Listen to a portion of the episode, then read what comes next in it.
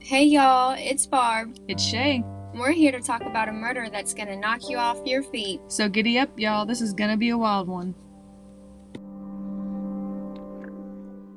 Hi everyone, it's us again. It's Barb and Shay. So happy to be here with you guys, sharing another case on another day during another week. How's it going, Shay? It's going good. I'm excited for this weekend. How about you? Uh, me too. Uh, don't have much too much going on. Just hanging out and doing some errands here and there, but super excited. And I want to remind you guys that there is merchandise for sale, and we should be coming out with t-shirts here in a few weeks. So be looking out for that on our social media platforms. And please don't forget to vote for which case you'd like us to cover by the end of the month. Um, I'm super excited to do that. And if you guys have voted already, thank you, thank you, thank you. And hopefully yours wins. The voting link is on our Facebook page, so hop on that. Yes, go vote, go vote, go vote. We want to know who you want to hear about. Yes. And we also, every time we do this, guys, we really have someone we want to share with you. And it's just really funny to see who does and who doesn't agree with one you want to talk about or hear about, I guess. Yeah. Um, let's go ahead and dive in today's case. I got most of my information, well, pretty much all of my information from murderpedia.org. And we're going to be talking about a serial killer who prowled Texas streets in the 1990s. This prolific killer is named Kenneth McDuff.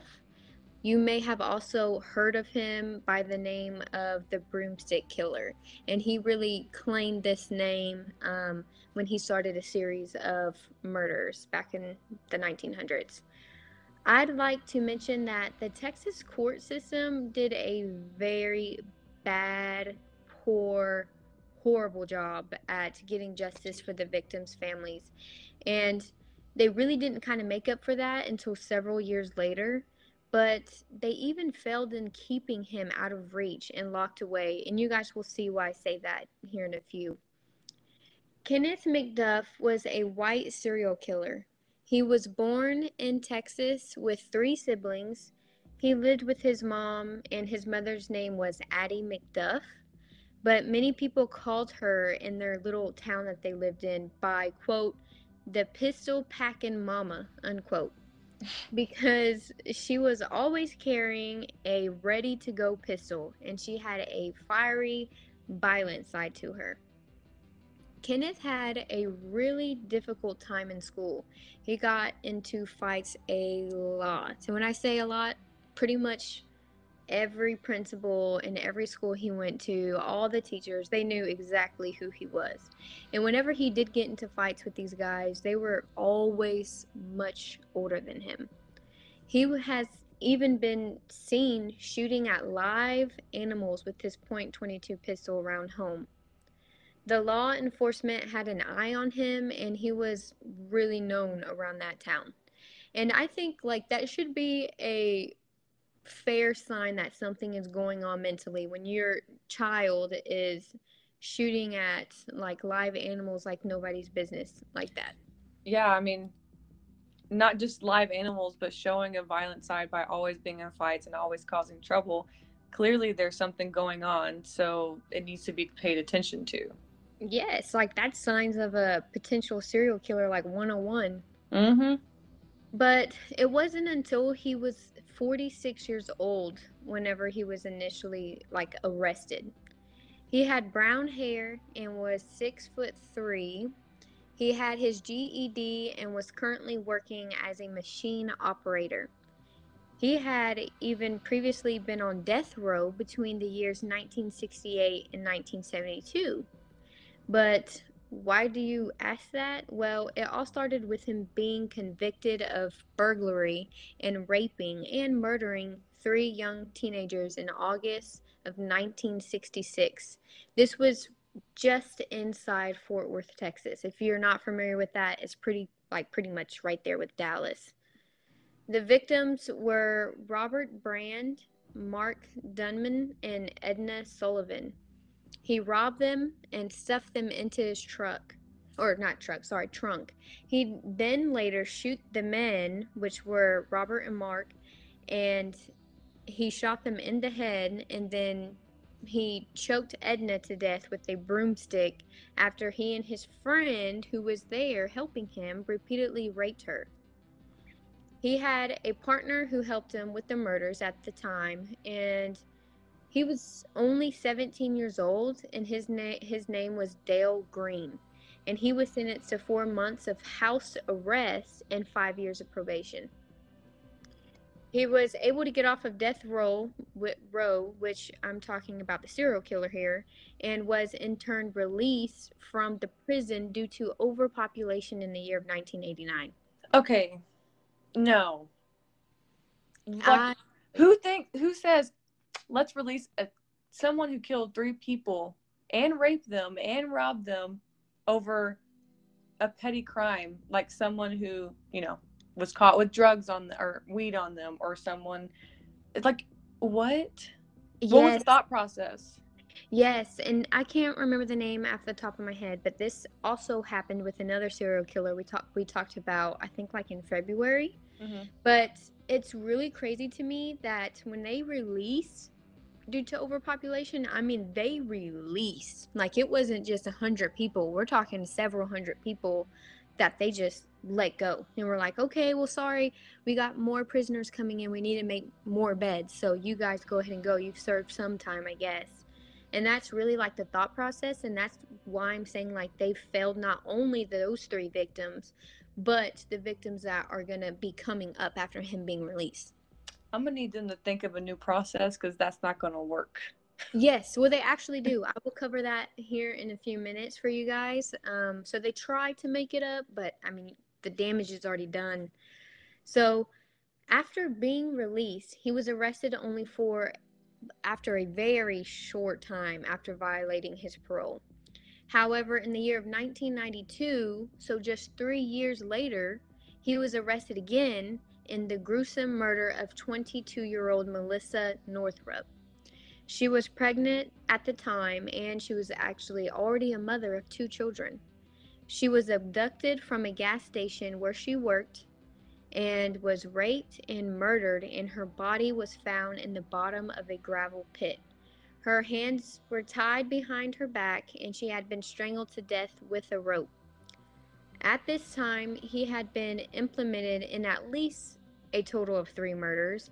But get this he was released again and then began working a job at a local gas station making $4 an hour. He began taking a class at Texas State Technical College, but that didn't last too long and he ended up dropping out of his classes and began doing what a killer does and began committing more hideous crimes. And at this point, he is now suspected of at least 14 murders. The local. Oh, go ahead. Like, I don't understand how he was released once again. It's that's on- two times released, and he was able to get a job and go to school. Yep. He had already murdered. At least you said there was three at first, and then a mother, and she was pregnant, so that's five, and then three more murders. That's eight murders. Yes, it's literally crazy, and the police don't. They didn't realize how many people he had murdered until he finally was sentenced again one is enough, right? Don't you think? Yes, I oh, 100%. I think so. Th- this is the pure case of like how the justice system literally failed. Also, can you imagine making four dollars an hour? No, I might not even work at that point. but um, so at this point, the local law enforcement started to really pick up on his killings again, I believe.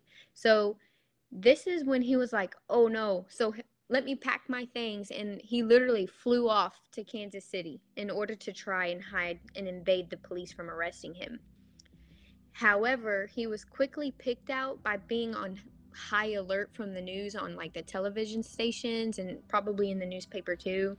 And a tip was made to the Kansas City State Police when somebody saw him and called him in, and this actually led to him getting another arrest. I would like to mention that after Kenneth's second arrest in 1992, the Tex or Texas as a state launched a huge statewide prevention plan in order to never release violent criminals early re- or grant them early release or parole. And this is like what we were kind of talking about earlier about okay, what is Texas going to do because this is like hello, ding ding ding. Like what are you doing with y'all? Like what are y'all doing? For real. And this new law in place is actually now called the McDuff laws. So after Kenneth McDuff. Okay, but like they shouldn't be naming stuff after him. He's not worth it. I know they should have just. But honestly, he could be forgot forever. I don't even know why. Honestly, he can be buried twelve feet in the ground, yes, and well, we nobody should forgot. care about him. I know, and we say forgot about forever, but here I am covering his case. But I wanted to cover this case because this really is what implemented change for Texas as a state. So, this program revamp actually cost Texas about $2 billion. Kenneth at the time was the only person to ever escape death row and then return to it by another murder conviction. So, even though the justice system really did many, many families poorly, I'm thankful that the state realized this as a whole and really tried to change the system in the best way they knew how to at that time. The revamp consisted as such 38,000 inmate beds were increased to 140,000 beds.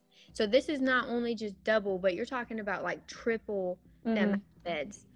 Also, what we believe to be, quote, good time, unquote, was significantly different back then, and the state would end up changing the meaning behind it and who actually would qualify for good time.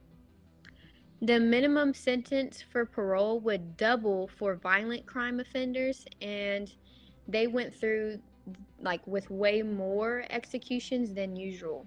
So, when I say that, I mean like Texas became the number one state in the United States leading lethal injections. Yeah, but then they would find out that was gonna backfire. And how come you say that? Well, because a lot of people that were killed on, or there's a lot of people who are killed on death row who were not guilty. Yeah, like a lot of people. So who- it's like it's like kind of like a backfire kind of thing, and that's why they they changed laws on that as well now. That's why Yeah. a lot of places don't don't let death row happen because of that. Yes, and I agree. And I think like you, even the states that do, you really have to qualify for lethal injection. Like now, they're trying to take away that and just do life in prison instead of lethal injection. Yeah. But I mean, honestly, I don't know which one's worse because would you really want to live the rest of your life in prison? I mean, even if you went to jail like at 20 years old, 25 years old. Yep, they can rot in there for all I care. They can So- get beat up every day, you know, Well, yes. I mean, it taken to the shower every day, you know what I'm trying to say. Yes, but I mean, some people who have life, I feel like shouldn't have life. And then there's some people who don't even have life in prison that I'm like, why did you not give that to them? It's so crazy how the court system works. But yeah. But with that being said, a mistake was acknowledged and change was the result. And now it is to be believed that Kenneth is what we would call, or the law enforcement would call, the poster child for the state of Texas judicial system for that particular spectrum, I guess, if you will. He went to court in New Orleans initially, but he was actually sent to the Supreme Court for his final trial. And I mean, if you're going to Supreme Court, you that's that's like the farthest you can go. So you Mhm. something really bad. And before being convicted, he tried to represent himself in court. All right, Ted Bundy. I know. I'm like, do you really think you're gonna outsmart lawyers who would represent you? But whatever, I guess. Um, but this wasn't actually doing. He wasn't doing a good job because he could never prove or give his whereabouts on the night Melissa went missing, and ended up being murdered. So basically, it just fell through. He was trialed and convicted of the death penalty for the murder of Melissa Northrup. So this was his like second killing spree thing, I guess, if you will, after being released. And then received a second death sentence for the conviction of another victim named Colleen Reed. And this is another girl that I believe he murdered after Melissa, but I'm not 100% true or sure on that. And she he actually abducted and murdered her. Okay, there you go. In the year of 1991. So Colleen Reed was about 28 years old at the time, and she was working as an accountant in Austin, Texas. Her skeletons were discovered in Waco, Texas, buried near the Brazos River. Mhm. And she was actually buried close by two other females that remained there. And it's not 100% true if he did kill the two other victims that were found near her body, but people believe that those are his victims as well. It's just not proven yet. They were, you know, they think that they were killed by the hands of the broomstick killer. Many authorities believe he could have murdered dozens of people anywhere between Austin and Waco, Texas. Kenneth selected, and this is like at the time of him about to get the lethal injection. He was allowed to select certain amount of people and like who he would wish to be there um, whenever he would die. And he selected two nieces and two nephews, along with his spiritual spiritual advisor to come watch him die. 52-year-old Kenneth McDuff's final words before being executed in Huntsville, Texas by lethal injection on November 17th, 1998. So with that being said, he was only in prison for like not even 10 years before basically having to die. And his last words were, quote, I'm ready to be, to be released. Release me, unquote. And I think that's like a, a weird thing to say when you're about to get the lethal injection. I don't know why he said that. That was literally the last only thing he really said. Release him from prison, I guess. I guess so. like, I guess, yeah, spiritually being released from prison. And after he was pronounced dead by the Texas State Penitentiary, no one came to claim his body, not even his Good. nieces or nephews. So they ended up actually burying him in the prison cemetery, and his grave is marked by his prison number, which is X999055. Do you think that they let people go into the prison cemetery? I don't know. I didn't even know they had a cemetery until researching this case. I didn't either, and that's super weird. That'd be wouldn't that be crazy to be able to go and do like a ghost tour at night at a prison cemetery? Yes, yes. And that with that being said, you know that prison is haunted. Mm-hmm. and you know, it's really like bizarre to me that they would have that. But you know, it's sad to say and but maybe if the state would have like acted faster with the revision of parole and release, the victims that he killed, you know, after being released from being in prison the first time could still be alive today. So my heart really does go out to them and to their families, but I know that their deaths are not in vain and they help pave the way for a new, better system, and their names will be told forever. I hope you guys did enjoy today's episode. It was crazy and a lot of information packed into one episode. I obviously didn't get to cover every single detail and every single thing that he did, but I tried to just pack it in there for you guys. With that being said, what did you think, Shay? So that this was a, a very very interesting, and it also is like a very different episode than what we usually cover. Um, to me, the justice system for sure failed, um, which is not the only case that this has happened in, and like there's so many things that I wish could have happened before, but you know, it's in the past and we've learned from it. So hopefully it will get better. It's still not good, but hopefully it'll get better and changes will continue to be made. But like future reference, don't name something after a serial killer that's supposed to be helping the justice system because they shouldn't get that type of title in my opinion. But yeah, it was a really good episode. I enjoyed it.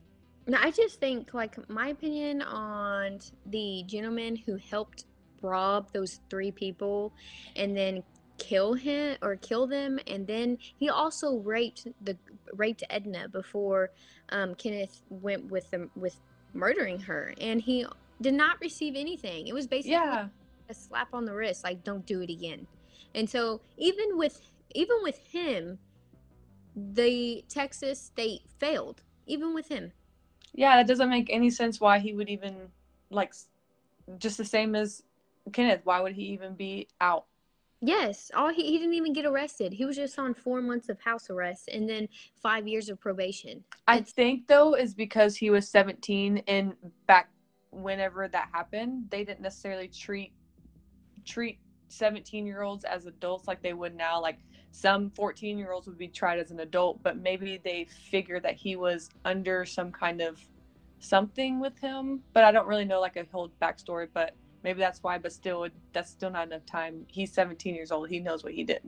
Exactly. So he knows it was wrong and he should have been treated accordingly. Yes.